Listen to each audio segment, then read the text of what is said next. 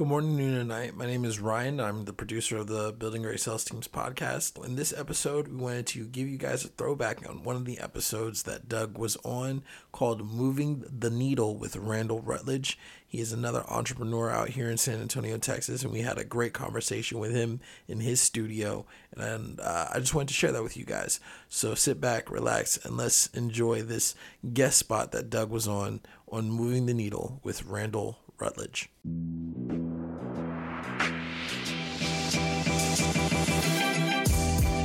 Great experiences build great leaders.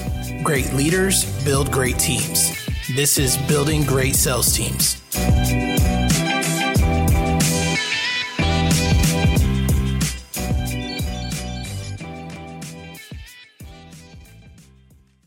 What's going on, everybody? Welcome to Move the Needle. I'm your host, Randall Rutledge, and today's episode, I have a very special guest for you. I have Mister Doug Mitchell in-house today, who is the host of the Building Great Sales Team podcast, along with the owner of Argenta Consulting. Mister Doug Mitchell, welcome to the show. Appreciate you having me, brother. It's an honor to be here. Absolutely, absolutely. So, as always, Doug, we're going to kind of start out with where your entrepreneur journey started, and okay. I know you kind of got into it in a in a strange kind of way, mm-hmm. um, but kind of take me back to that moment when you kind of fell into entrepreneurship. Yeah, I mean, I was your typical, I guess, entrepreneur story in the beginning, right? Um, I got fired from like my first twenty jobs. I had a hard time, like people telling me what to do, you know, hard yep. time with authority, which is is crazy because I wanted to join the military at a young age, but I'm deaf in one ear, so I wasn't able to. And it ended up being a really good thing because I think I would have gotten kicked out pretty easy because I could, I would have kept telling the sergeants and the uh, my superiors how to do their job, right? Mm-hmm. And that's why I always got fired before too, because I always saw system breakdowns and I always wanted to solve them, and and nobody was hearing it from the new guy, you know? Mm-hmm. And so eventually I got into marketing, and that got me into a position with a serial entrepreneur who did uh, collectible gold sales. He had an industrial staffing company. He had a Christian youth camp. You know, he's a good old boy. And he had, uh, oh, what else? A uh, door-to-door sales company, right? And so the door-to-door sales company was fairly new. I, w- I had been his marketing manager for about a year when he started that. And uh, so I handled the recruiting, some of the onboarding, you know, and I basically did a lot of different things for him that kind of taught me how to run a business, mm. you know, through osmosis, which yeah. is the best way to learn, in my opinion. And uh, eventually the general manager for the company quit, and he asked me to basically fill in like twenty hours a week, because most of the time the guys were in the field, you know, so mm. you just had to run the office in the morning. And so I did that initially. We got the business back to black. Right. And we did that by implementing systems and processes, you know, just that simple. And so eventually he decided he wanted to sell it. Nobody wants to buy a door-to-door sales company. You know, no sixteen year old is, you know, waking up from a dream of working in door-to-door someday, you know, yeah. or sales in general. Right. Mm-hmm. And so uh, he wasn't able to sell it. So I asked him to owner finance it to me, and for me to eventually exit the company. So I did both positions for a while. I owner financed it from him for two hundred grand, which is what he had into it, which was crazy. I didn't have two hundred grand. He's like, hey, uh, you're gonna have to at least have some skin in the game and put five grand down. And so this is a story, right? And so I uh, didn't have five grand, right? I made thirty grand a year as a marketing manager. Where am I gonna get five grand from? And so uh, one of the sales managers knew a guy that loaned money. Knew a guy. And so, long story short, I ended up borrowing five grand from the uh, mob out of Corpus Christi, and did not know it. I paid it back eventually, God, and so that was so. my seed money to start my business. Yeah, and uh, yeah, it. You know, a lot of people get into the business doing the thing that the business is, right? And so if your business is door-to-door sales, you need to be really good at door-to-door sales, right? Mm-hmm. And so I went in and I sold for three months, but I realized very fast, like, hey, I can't run a business and be out here in the field selling, mm-hmm. you know, especially uh, such a physical position like door-to-door is.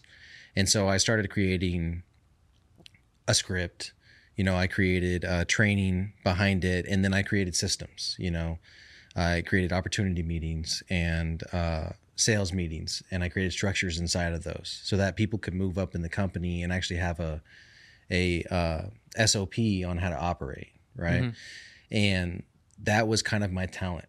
It wasn't sales. It wasn't door to door. You know, it wasn't the N L P stuff and the sales trainer stuff that you see uh, all over social media. It was building systems and processes behind the sales team that enabled it to flourish, essentially. Mm-hmm. And so eventually I was able to hire some talented uh, management and put them in place. And, you know, when, when I took over the business, we had six sales reps. I had to fire five immediately because all they wanted to do was hang out in the van and smoke weed, you know? And it's a good so reason I, to get fired. Yeah, exactly. So I cut them loose, and I had me and my sales manager at the time, which was incredibly talented, had a lot of experience. So I took a, some of his knowledge, some of my ability, and built out the sales program. And three years later, we built it up to one hundred ten sales reps and four point eight million in commissions. Wow. Yeah.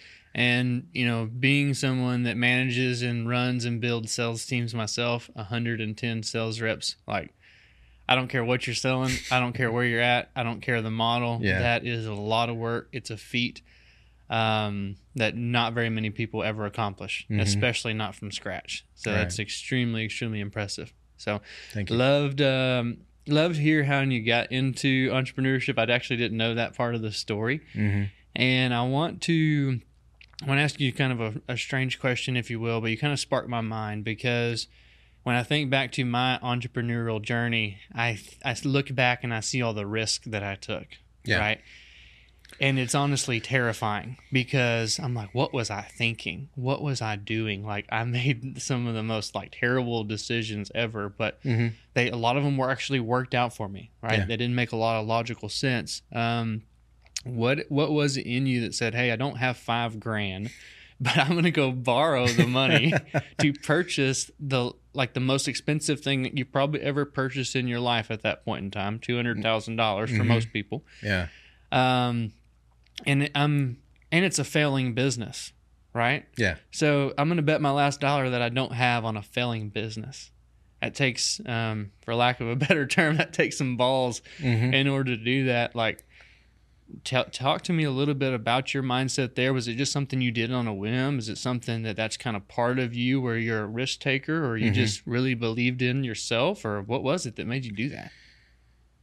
So at that time in my life, you know, I was twenty-three years old when I made that decision and I did that. Um, I just had this insane confidence. And a lot of it had to do with ego, you know, and it's just something that we have when we're young, right? And it's something that, you know, tempers over time. But um, I did. I had this in, insane confidence, and I had, you know what? More than anything, it was a it was a chip on my shoulder too, right?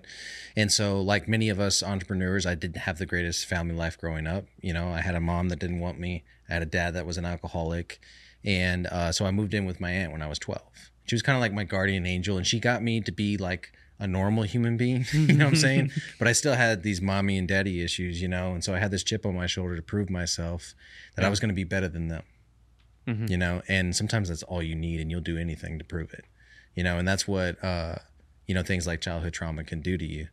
And it was a good thing until it wasn't, right? Mm-hmm. It was a good thing until I couldn't like sit with my daughter and be content just sitting there enjoying her company. You know what I mean? Because I had this like chip on my shoulder that I always had to have more and do more and mm-hmm. go get more. Yeah. So back to your question though. Um, I think it was, it was an insane confidence. It was me being young and dumb, not realizing what I was doing. Yeah. You know what I'm saying? And then it was, it was that chip on my shoulders. Like, hey, th- if I want to become something, I have to take this massive risk and do something that nobody else has ever done. Mm-hmm. You know, at least nobody around me that I could see, you yeah. know, nobody was saying, hey, I'm going to build a door to door sales empire. I don't even think I, thought I was. I was just like, hey, I see about twelve hundred dollars in profit in the business a week, and I'm making thirty grand a year right now. So that's fifty. What is that? fifty-six more than grand what you're a year. Making now. So like, even if I just maintain that, you know what I mean? I'll get a twenty grand pay raise, you know? Yeah. And so it made logical sense too, but I think you'll be surprised to know that at the time I made that decision, my daughter, who's in the green room right now and twelve years old, um, getting to come to work with daddy today, uh, she was actually three months. Oh, wow. And me and my wife had just gotten married, And, um, well, we had gotten married a, a few years before, but we just had the like celebration, right? 'Cause mm-hmm. we couldn't afford it when we got married. Um, and my wife, I remember the moment we were in bed and I'm telling her about this business I'm about to buy, not even like asking her for her opinion. And she looks over at me and I can still see her face when she said it. She's like, "Don't do this."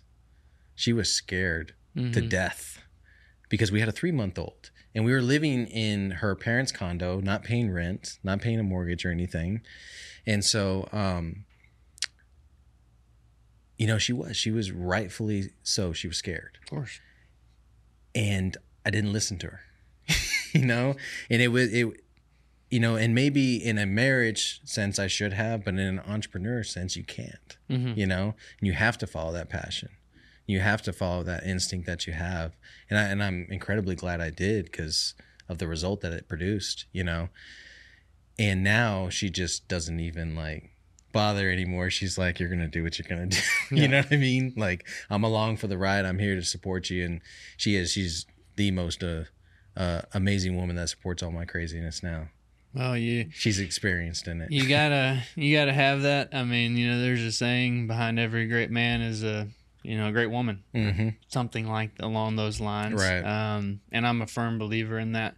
I mean, I know that in my situation, I, there's no way I can do the things that I do without my partner, right? Mm-hmm. Without my spouse. But she does completely understand that I am a crazy person. I'm going to do whatever I want to do, yeah. uh, whenever I want to do it. And she can come home one day and I can say, "Hey babe, we're, we're moving to Bali and, uh, I've started this new business and we're going to do this." Right. And she's yeah. going to say, "Okay, you know, let's, mm-hmm. let's do it. Sounds fun." You know, and, uh, yeah. you know, lucky to have that, but I do, I, uh, I understand what you're, what you're meaning there with, we're just crazy people. We do do those crazy entrepreneur things mm-hmm. and you don't get a lot of support a lot of times, especially in the beginning. Right. Oh man. I still remember, and hopefully I don't think he'll see this, but my brother-in-law, like at this time, you know, it was probably a couple months later, started the business, like, you know, putting everything I ha- have into it, working sixty, seventy hours a week. And I still remember my brother-in-law called me up, or no, no, no, it was on Facebook, actually. So social media is starting to get big at this time. It was on Facebook, and I had posted something on there. And he's like, "Oh, you know, yesterday you were a credit repair salesman, and then you were a marketing manager, and now you're a business owner." You know, he was basically passive-aggressive. You know, mm-hmm. about, and this is my brother-in-law, one of the closest, you know, yeah. people to me. And so um, that definitely is like, oh, hey, there was a medium chip there. Now it's extra large. Yep. It just and, gets bigger and bigger. Yeah. Now you, you woke the beast up a little bit. So, yeah. And it's, it's crazy to, to think about it because when you really, when you peel back those layers, right. And mm-hmm. you talk about that.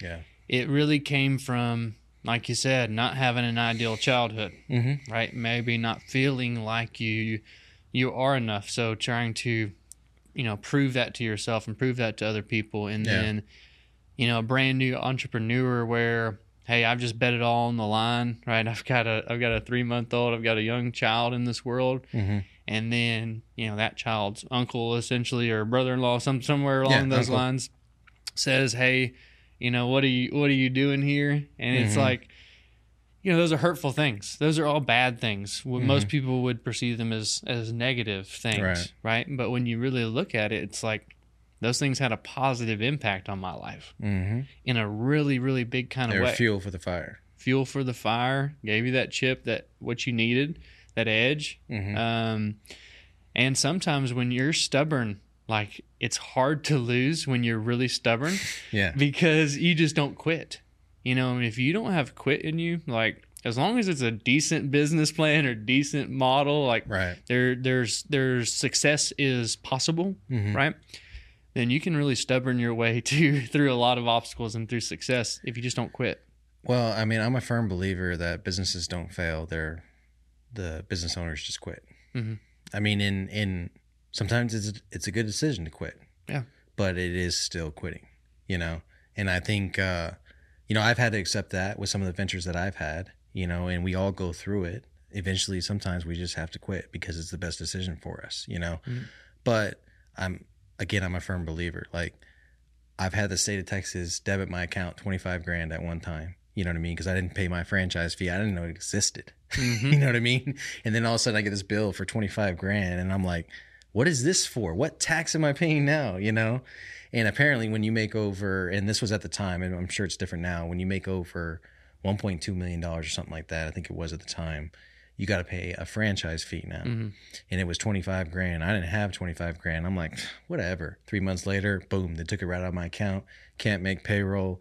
Got to figure that out, you know? So I've had my account show negative twenty grand in it before. Mm. And uh, you think, oh, well, you're out of business. You're done. You know what I mean? There's no way you can come up with that money. But little by little, I ran payroll out of my personal account. You know what I mean? Mm-hmm. I, I pulled cash when I had to pull cash. And, you know, I uh, eventually paid that twenty grand back and was able to take my operating account back and run payroll like a normal business owner instead of out of personal checks and stuff. I hope it makes you feel better, but been there, done that. um, yeah. You know, note to the entrepreneurs out there when, and especially if you don't come from money and you don't know anybody that makes money. Right. Mm-hmm. And, you know, you get into a world that you're just not familiar with. And that happened to me. And I realized pretty quickly, like, oh, I, I've got to pay taxes like yeah. on, on all of that money. Mm-hmm. And I didn't have it set up correctly. So, like, I paid myself way too much money. Yeah. And it is it is stressful. Mm-hmm. It is it's terrifying, you know, and especially if you are like a successful.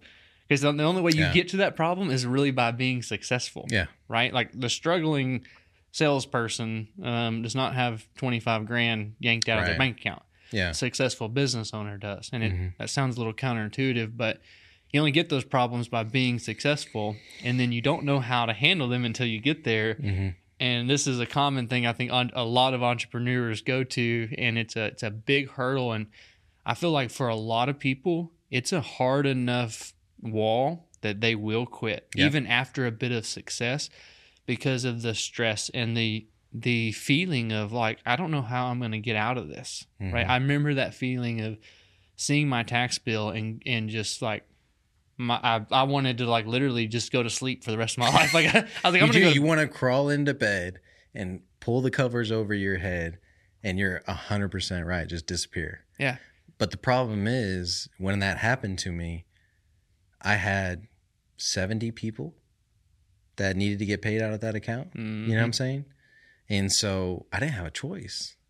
You mm-hmm. can't just, I mean, and I get it. Some people, that's their character. They can, they can walk away from that, but I couldn't, mm-hmm. I couldn't possibly because I had those abandonment issues my whole life. I wasn't going to do it to somebody else, you know, yeah.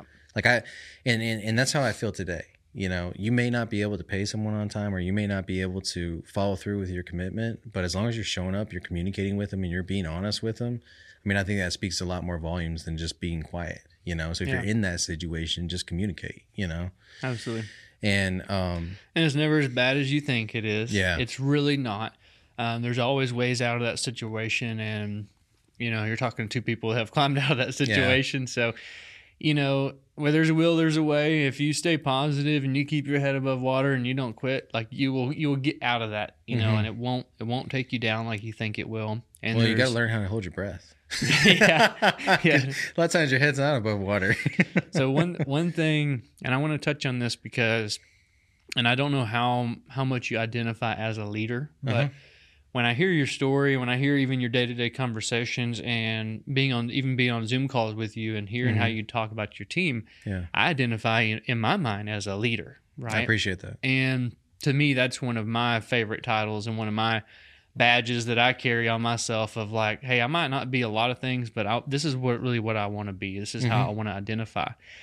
And for me, it's actually a superpower because you just said it. I had seventy people that depended on me. I I couldn't let them down. Yeah. Right.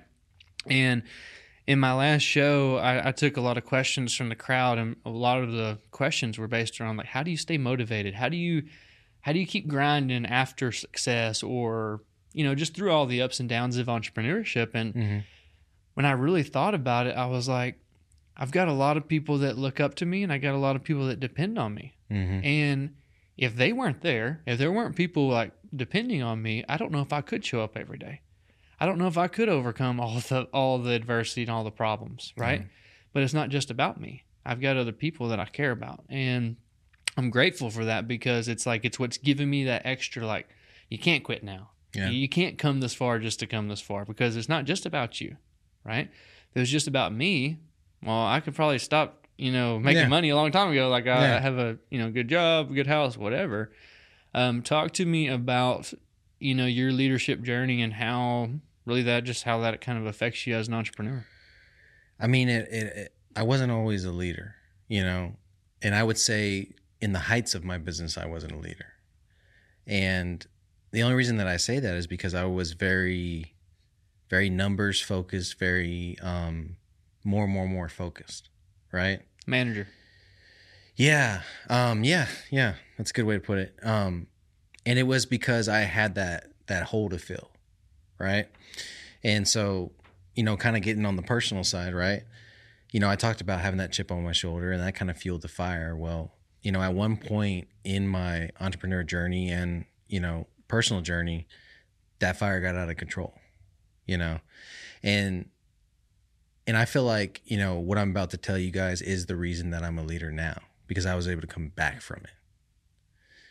And so what happened was I had thirteen offices in my business, right? And, you know, leadership, what most people see as leadership is standing up in front of a room and commanding an audience, right? Or um, being, you know, having the C D, C E O or president or owner title, right? Mm-hmm. And that's how I viewed it too when uh, I was in my mid to late twenties. And so I made sure to always hold that position and and and be that way when I was in front of everybody. And so I could kind of compartmentalize, hey, I'm a leader when I'm in front of the company. And then and then I can go be whoever I want to be in my personal life or in my family life or whatever the case is, right? Mm-hmm. And so so to me, a leader is someone that is a leader at all times, right? Not just in the family life, not just in the personal or personal life or with their friends or with, you know, your business. You're you have to be that constantly, right? Mm-hmm. And so compartmentalizing my life, I had these thirteen offices, and I was, you know, it is a lot to manage. You're right. one hundred ten salespeople is is crazy, right? Yeah. You know, we had levels of management. I had um, a market manager at e- each office. Then I had a regional for every three to four offices.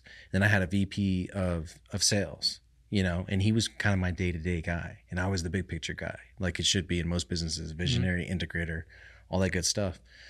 And, but I still wanted to go on tour, basically, and visit the offices and show face and be a leader, you know? Mm-hmm. And do the thing in the office for a couple of hours. And then, you know, I I still remember the day in Houston, I was visiting one of my offices there, and the manager's like, hey, let's go to dinner. And then so we go to dinner, and I'm I'm like twenty-five, no, twenty-six years, yeah, twenty-six years old at this point. So I haven't really experienced life when it comes to women, right? Mm-hmm. So we go to dinner, and he rolls up to a strip club. And and so we went I went from that night, you know, experiencing that and realizing that, hey, I can go out of town, I can be this person out of town, and that isn't faithful to his wife, and that isn't uh, a good leader. And then I can come home and I can kind of turn that off and be, you know, a godly family man. Mm-hmm. And then when I'm in my business, I can be the like quintessential leader and put on this face for everybody and, and wear the fancy watches and the suits and, you know, uh, tout myself as a millionaire, mm-hmm. basically, you know. And I, I never said the words, but I acted as if, right? Mm-hmm. And eventually that destroyed me. And it did. It brought me to my knees eventually, to where I was stumbling around Houston after a night of drinking and and um, hanging out with some random strangers for no reason at all, you know. And I realized that I had been, I, I didn't realize it. I realized it the next morning, but basically I had been roofied, right? Mm-hmm. And I, and I get it. Everybody says this, but I, I literally had two beers. I, I knew I was yeah. roofied at that point. And I'm stumbling around downtown Houston, and I see this man, you know, and he's, you know, a homeless man. And I'm like, I'm about to get stabbed. I'm in downtown Houston. Like, what am I doing here? But you know how you have the black spots until you mm-hmm. get to that point, right? And I'm not assuming that you've been there, but um, most people have, right? And so, like, I'm about to get stabbed. This is it. This, you know, and I start flashing through everything in my head, like that would happen after that, you know? All right, this guy stabs me because I can't defend myself. I'm, like, barely able to talk. this guy stabs me and I die and he robs me or whatever. And then my wife and my kids have to hear about their, their dad on the five o'clock Houston news, or, you know, they get the police report or whatever the case is, and they got to read this, you know, or see an mm-hmm. article in the paper or whatever. Drunk man gets stabbed by homeless man. You know what I mean? That's my label for the rest of my life, right? And so it turns out that that man was actually a divine angel sent from heaven, because he got me to a bus stop, which got me into a taxi, which got me to my truck. And then somehow I drove back to the hotel that night and didn't get a D U I, didn't get into a wreck or kill myself or anybody else, you know? And I, and I do believe that I was being watched over that night for no good reason, right? As we all are, mm-hmm. for no good reason. And uh, I had to explain everything to my wife the next morning, you know? And then I had to go to church that Sunday and give testimony in front of everybody. And obviously I couldn't do it at that point because I had finally been convicted by God. And so I literally was at the pew staring at everybody, and, and I had to step down because I couldn't do it, because I would have been lying my ass off the whole time, mm-hmm. you know? Sorry if we got to edit no, that out. No. But anyways, uh, so I, I, I made that decision right then and there. And unfortunately, I didn't do it one hundred percent of the way. I did it ninety percent of the way, because I stopped being unfaithful. I stopped going out like that and drinking too much. And I started being a present father, but I didn't tell my wife. Mm-hmm. And so two years went by. You know, I ran my business. I did well. And she noticed the difference. I was more present. I was sowing into my family and bearing that fruit. And um, and then it was like an old email or something like that she came across, right? And it raised suspicion, and I could have lied my way through it, but I just was tired of holding on to that, so I just mm-hmm. let it all out. Yep. And so obviously, rightfully so, um, she separated from me, and we eventually got divorced. And so this was kind of the turning point, right? I'm driving from Corpus Christi to San Antonio, and this is when I believe I became a leader, right? Driving from Corpus Christi to San Antonio, I've just sold our, our home that I raised my family in. And I'm leaving the city that I built my business in, because she wanted to live close to her parents in San Antonio. And um, I'm thinking about what I've just done to my whole life. You know, how I've single-handedly destroyed my whole life. I've become basically what I was running from, and become what created the chip on my shoulder. Yeah. You know, and we do, we repeat these childhood traumas, right? And I made a decision right then and there, you know, and I was just thinking about, like, I'm going to have to tell people why we got divorced, or maybe I can spin it. I'm a good liar, so I can spin this, right? And I made that decision right then, and I had more conviction from God in that moment. It's like, no, you're going to be a man of integrity moving forward. Mm-hmm. No matter how ugly the truth is, you're going to tell the truth. Doesn't matter if it's, you know, someone that you're dating. Doesn't matter if it's a friend or someone you just met. When they ask you why you got divorced, you're going to tell them the truth.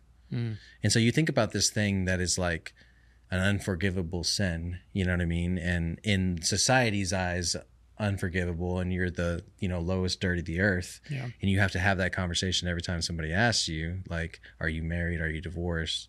What happened? You know, it's not, oh, we grew apart. It's like, no, I was unfaithful. Yeah. You know, I let my head get to me. I let my business get to me. I let the money get to me. And I let that chip on my shoulder continue to leave that hole in me, I guess you could say, and tried to fill it with these things that couldn't fill it. Mm-hmm. You know what I'm saying? And so when I started living like that, then again, recommitted myself to my kids, because now I have them fifty percent of the time, right? But I'm everything the whole time. Yeah. I'm the nurturer. I'm the protector. I'm the provider. I'm the one that cooks dinner, washes the clothes, like keeps up the house, you know what I'm saying? So I'm, all of a sudden it turns me into super dad, you know what I mean? Like a lot of, you know, divorced men do, because they realize, oh crap, I, I screwed that up. I can't screw this up. Mm-hmm. And so over the next three years, we attempt to reconcile several times, and it, it doesn't really work out until she reestablishes her relationship with God, was able to forgive me. And then she was just like a changed person after that. All of a sudden, like, that veil had come down, and she saw who I was now, mm-hmm. you know, which was a man of integrity, a family man. Wasn't, uh, you know, I'm still working on the godly man part. You know what I mean? I feel like I'm never going to give myself that title, you know? Um, and I did, I was hourly, hourly spoken about our divorce and why we were there. Mm. And, and she respected that I owned up to it, you know? And so we were a- able to reestablish a relationship. And eventually, you know, uh, a year ago, we got remarried. We're coming wow. up on our one year new anniversary. I don't know. ten years That's total. Awesome. Dude, you, in like a month. You got, I've got chill bumps over here, and I just wanted to make one little comment. I mean, and not to not to get too far down the road, but you already got me all up in my feels and all that good stuff. Um, but you are a god, godly man, right? You you were made by the divine, and it's mm. inside of you. It's inside all of us, right? And that's what I that's what makes it. us all special, right? And um, man, what a roller coaster there. Um, You know, with your wife, I think that not not many people have a story like that, mm-hmm. right? Most of the time, the story ends where we split, yeah. right? And, and we're this never... is normal now, mm-hmm. you know what I mean, for to be divorced and to, you know, uh, have a schedule for your kids. And, you know, it's like probably sixty, seventy percent of parent-child relationships, yeah. you know, where they have to they have to work around the schedule or... you know, and be apart from the kids half the time. Or for most dads, I was lucky that, you know, she was reasonable. And of course I like didn't hold anything back. They were taken care of, you know? Yeah. Um, and, and that God blessed me during that time. You know, I had uh, Wayne Skinner, he was my V P of sales. And I told him, hey, I'm about to go through this, you know, I'm yeah. gonna, I'm going to need you. Uh, I guarantee I'm not going to be a hundred percent for a while. Oh yeah. And he was like, hey, I got you, you know? And so um, the business actually did better than it ever did profit-wise during those times, you mm-hmm. know? And it's because, like, I was so on my numbers because now I had two households to provide for, you know? and, and don't get me wrong, she was a teacher. She made good money and everything. Um, but you had to step up. Yeah, I had to step up. You know, I had to make sure that they never wanted for anything, you know? Mm-hmm. And a teacher's salary is fifty grand a year. That ain't going to cut it, you know? Yeah. And so... Um, It it was crazy. You did bless me during that time. There was no reason my business should have done that well during that time. Yeah. So, man, that's a crazy story. Mm-hmm. Um, talk to me because, I mean, I can see it clear as day how easy it is to fall into mm-hmm. that trap, um, especially when you skyrocket to success. And I'm very lucky in the fact that my significant other is my business partner. And so we do business together, yeah. and we do everything together. But she's all up in your business. I also I know I know where I came from, so yeah. to speak. I know my natural tendencies, if mm-hmm. you will. Mm-hmm. I know how, how Randall would be if he didn't work on himself, right? right? And it's not pretty. It's it's ugly. It's nasty, yeah. right? And so I could definitely, you know, I hate to say that, I could definitely see myself falling into similar traps. So I identify with that story a lot, mm-hmm. and. As a young man, you know, going up in your twenties, I, I do think, like, yeah, we got to hold ourselves accountable. But also, I think it is a lot more difficult than people make it out to be. There's a lot of pressure on on being a man today, mm-hmm. and lots of lots of ways to mess up. Like, there's lots of it's, hurdles out there. Man, it's so obviously, especially when you're younger. Yeah, right? and I I went through that. Well, imagine this. Imagine you're thirty-one. You make six figures, you're not bad looking, you know what I mean? And now that you're divorced, you're in really good shape. Funny how that always works. Mm-hmm. um, and uh, it is cliche for, you know, women in their early twenties to want a thirty-year-old man now, mm-hmm. you know what I'm saying? And oh yeah, on top of that, there's these little apps that you log into and you can have one at your door in a matter of hours. And it's that easy. Glad I've never been single with apps.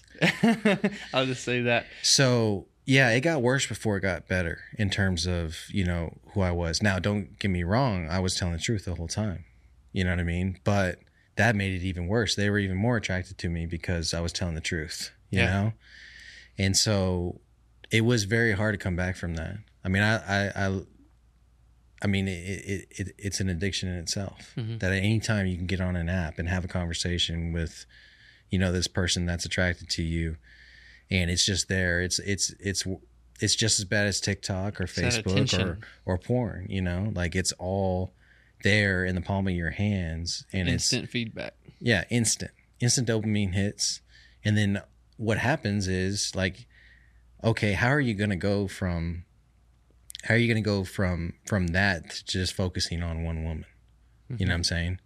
With all those distractions and everything on there, you literally have to become a whole new a whole new person, operate a whole different way. And you can't operate the way that the society operates. No, no way. No, you no. know, like I can't. So just give an example, the Instagram. Um, so you got Instagram, right? And then when you go to search something, those suggested videos and stuff come up. Mm-hmm. Well, if you haven't trained Instagram on what to suggest to you, then it's going to be half naked women oh, yeah. all the way through.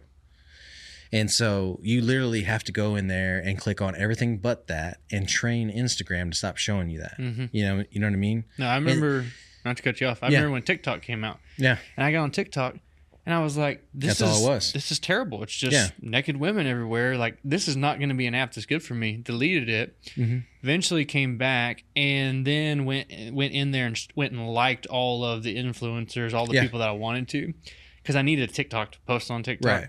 Um, and now my TikTok looks completely different, but yeah. originally I know what you're talking yeah. about. It is like for days, but that's, that's the world around you, you know, and you constantly have to adjust the algorithm in order to protect yourself.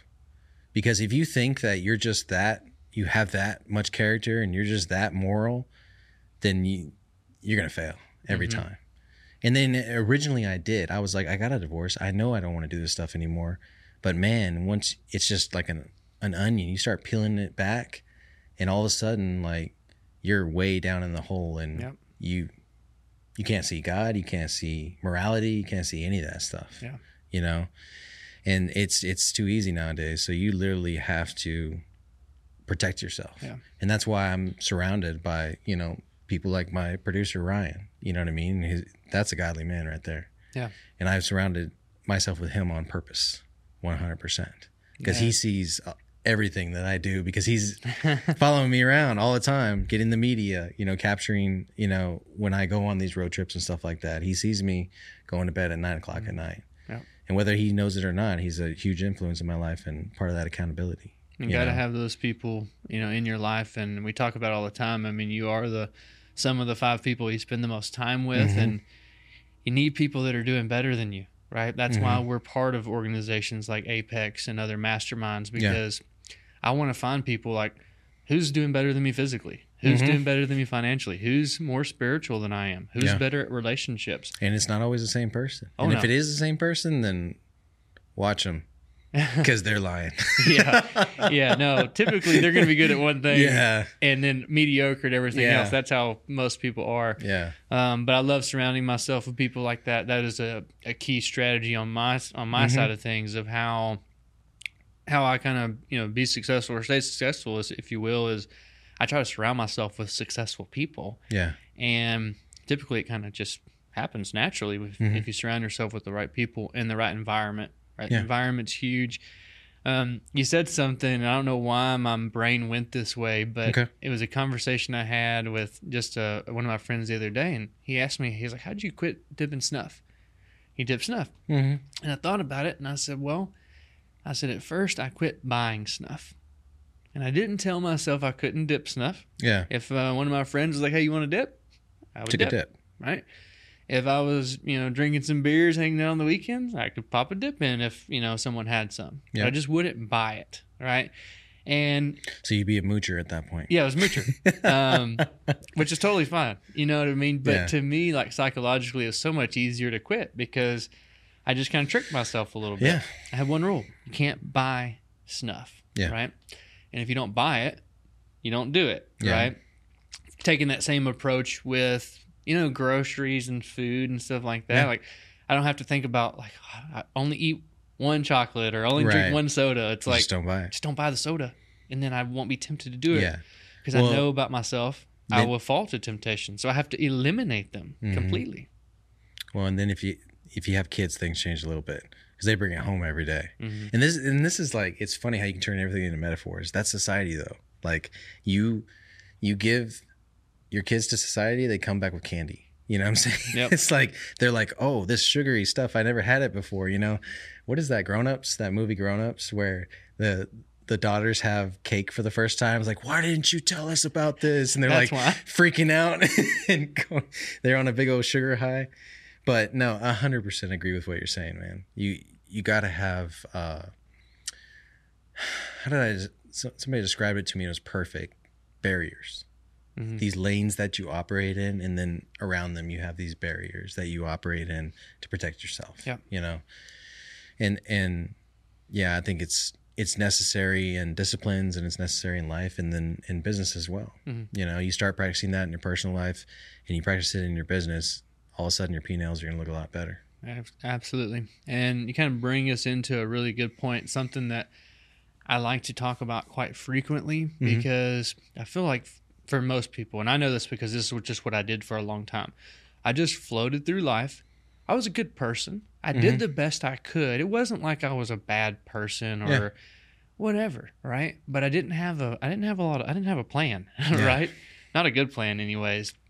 And what tends to happen is either you design your life like intentionally yeah. or life designs it for you, mm-hmm. right? And one of the biggest game changers for me was to start to think, just like as silly as it sounds, start to think more of like, how do I want to be? Like, mm-hmm. what do I want my life to look like? And for some people, they're like, why wouldn't you think that way? I don't know. Just for a long time, I didn't.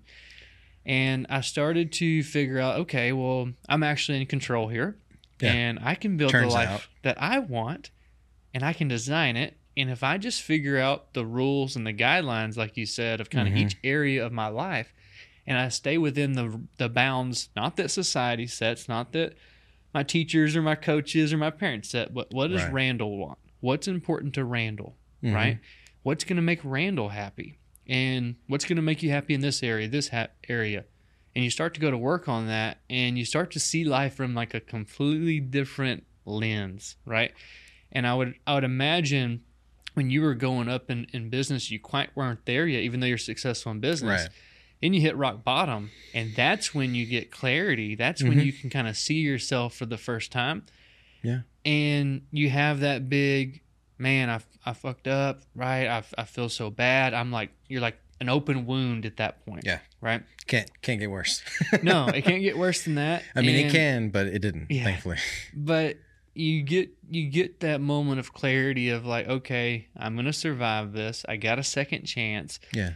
Take me into, you know, that perception change, because obviously you probably see the world completely different mm-hmm. after that moment than before. Yeah.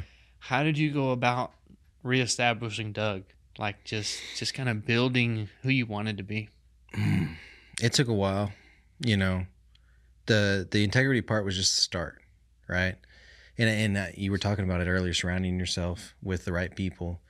And so I would say the point at which I started reestablishing who I was was after I joined Apex, because I I had all these examples of men around me that knew who they were, knew what they wanted, and were executing a plan to get it. You know, and what I what I loved about their plan to, is there was no destination. It was more, this is who I am, so this is what I do.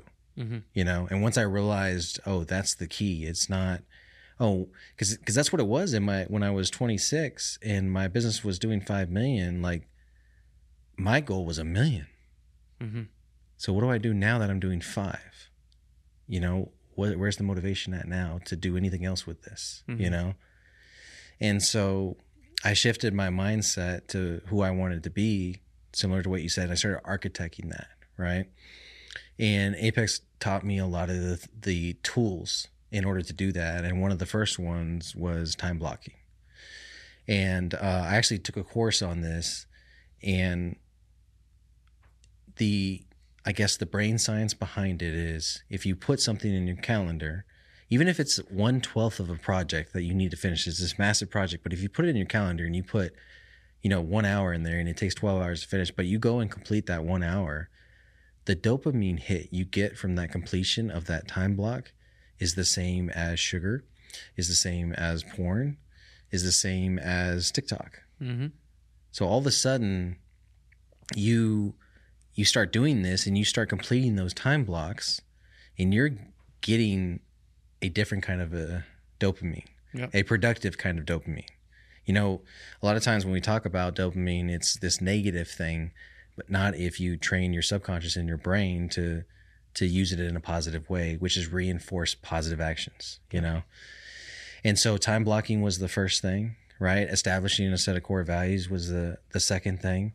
And one, and literally once you do those two things, you, you're you literally can architect your life. Mm-hmm. So if I if I decide that, hey, I start work at nine and I finish work at four and I don't take a lunch, you know, just the container that I bring from home, and I time block the whole day, I can get more done from nine to four than most people get done Monday through Friday without a plan going into work from eight to five, mm-hmm. you know? And if I can do that, then what am I home for in the mornings? Well, to take care of the kids and get them to school, right? What am I home for in the evenings? To make dinner and spend intentional time with my kids, mm-hmm. you know? To the point that I even time block that sometimes when it, when my schedule gets out of control. Like right now, my I have fourteen-hour days right now because mm-hmm. I've essentially started a new business this year. I've gotten out of that sales org that we've been talking about for most of the show and into a full-time consulting business, which I have. When it comes to the consulting, I know what the hell I'm doing. When it comes to marketing the consulting, I have no idea what I'm doing, you know? Yeah. And so me and my team are working our way through that, and we're learning every every day. And, yeah, we're using the crap out of ChatGPT for that. Mm-hmm. Um, but going back to it, one hundred percent, just start with the time blocking, and that and that will start you being able to architect your life. Just something that simple, and every fifteen minutes if you have to.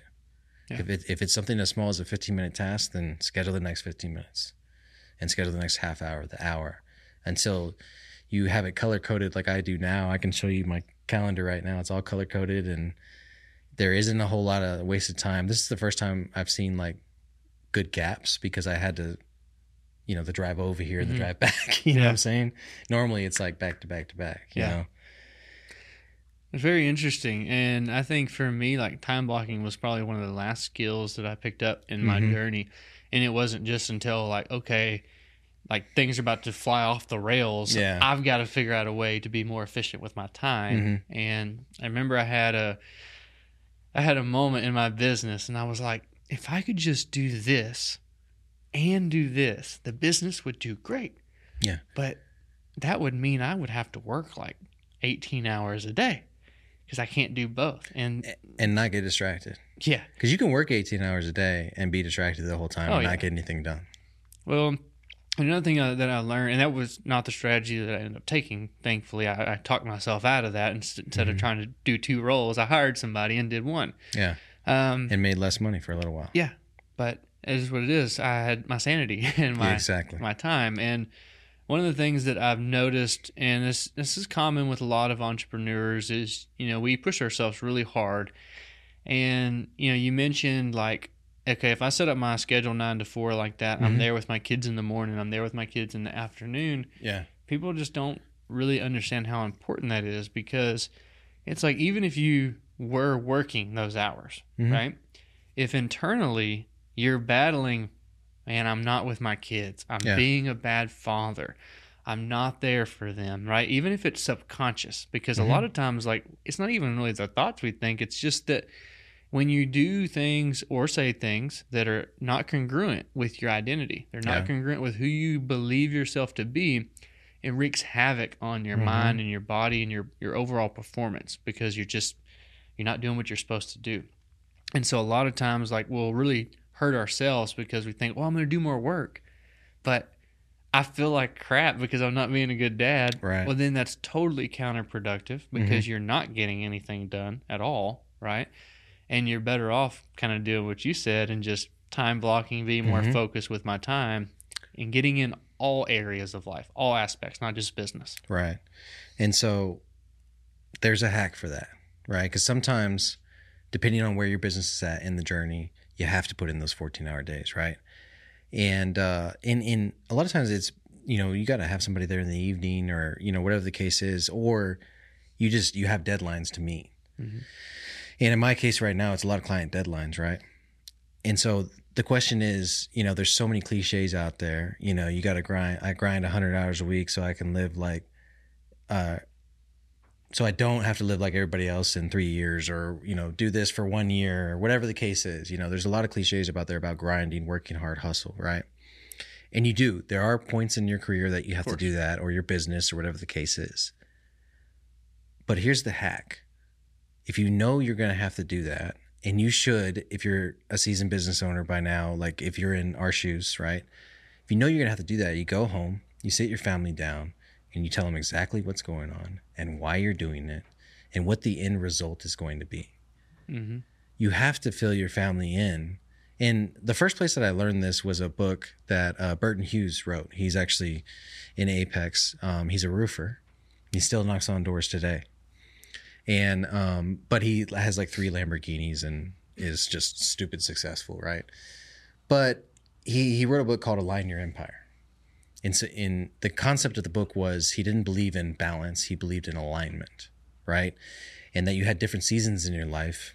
But as long as you were aligned with your significant other and you were aligned with your kids and they understood why you were doing what you're doing, there was a lesson to be learned in that moment. So I can go home, you know, like last night was one of those fourteen hour days, but I got home, my kids rushed to me, they gave me a big old hug. My wife gave me the kiss. And then my daughter, before I put her to bed, she asked, hey dad, are you going to have to work late again tomorrow? I said, no, baby, I'm not going to work late tomorrow. You know, I'm going to be home with you guys. She's like, okay, mm-hmm. good. So as long as they know why you're working late and if you're working late and they're aligned with you in that, you know, like she's in, she's seeing what I do today. You mm-hmm. know, this is one of the first times in a while I've been able to bring her to the office and, and they know the purpose behind it, you know, yeah. then, then, then it's not dad's at work because he doesn't want to be here. Yeah. You know what I mean? And then you don't have that internal, like, oh, I need to be at home with the kids. No, we, we talked about this. We planned this together as a family, and now we're executing together, mm-hmm. you know? And that's that's something I'm thankful for Burton that I learned from that book and yeah. then and then continue to be reinforced through masterminds and groups with high-level individuals. It's a beautiful lesson, and when I hear you say that, it's so funny how almost everything comes down to communication.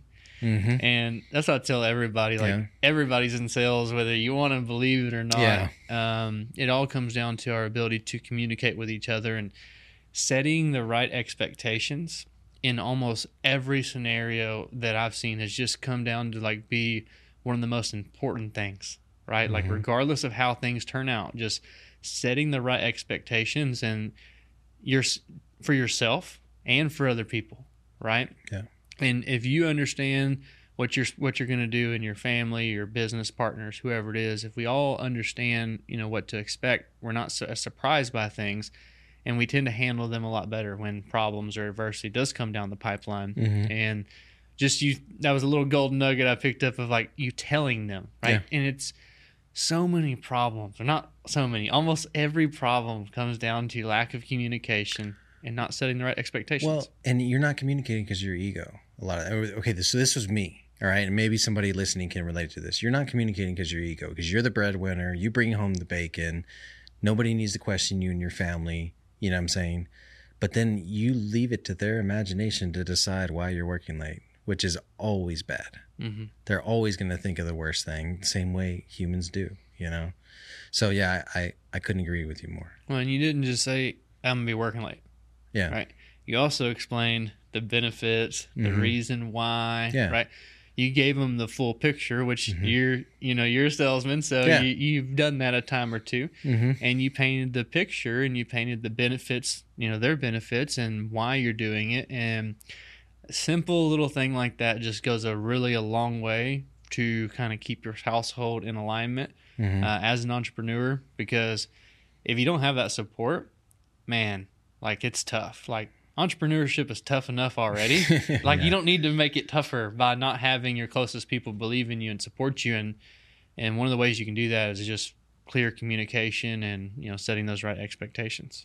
one hundred percent. So, man, I absolutely love it, guys. Um, you know, show today was, was up and down, a little emotional roller coaster, yeah. but Some great, some great stories, some great motivation. Um, now I've had the pleasure of, of knowing Doug for a little bit now, and and really been super impressed, not just from a personal standpoint, but from a business standpoint. Uh, I tell Doug he makes me feel unorganized uh, because he is so structured. That's all my team. That's He's my so team. So structured yeah. and organized, um, but does a fantastic job. Um, with the Building Great Sales Team brand, the Argenta Consulting brand as well, both, you know, great companies that help a lot of people. So, you know, excited to have you here, Doug. Really appreciate you coming on and sharing your story, being vulnerable with, mm-hmm. with yourself, being vulnerable with the guest. And, and that's why we do this, right? We don't do this so people can look at Doug or look at Randall. Yeah. Um, we do this because we hope that somehow, some way, there's one person out there that we can make some change in their life. We can mm-hmm. help them, right? We have to learn things the hard way most of the time, but yeah. every now and then you can learn from someone else's mistakes, right? So I just want to thank Doug for being here. Uh, thank you guys for showing up every week and watching the show, supporting Move the Needle. And as always, guys, like, subscribe, and share, and share being the most important part. You know, I can almost guarantee you that there's somebody on your friends list, on your page somewhere that, that's struggling right now. Maybe they're going through a tough time with their with their spouse. Maybe they're going through a divorce. Maybe they're going through the exact same things that Doug went through mm-hmm. or that I went through. Um, maybe they're struggling business-wise or just mindset-wise, and just clicking that little share button um, can let someone see this video and it can help them, right? That's the whole purpose of the channel, of what we're doing here, is just to try to get information from um, you know, people that have been there, done that, and then share that with other people so it can help them.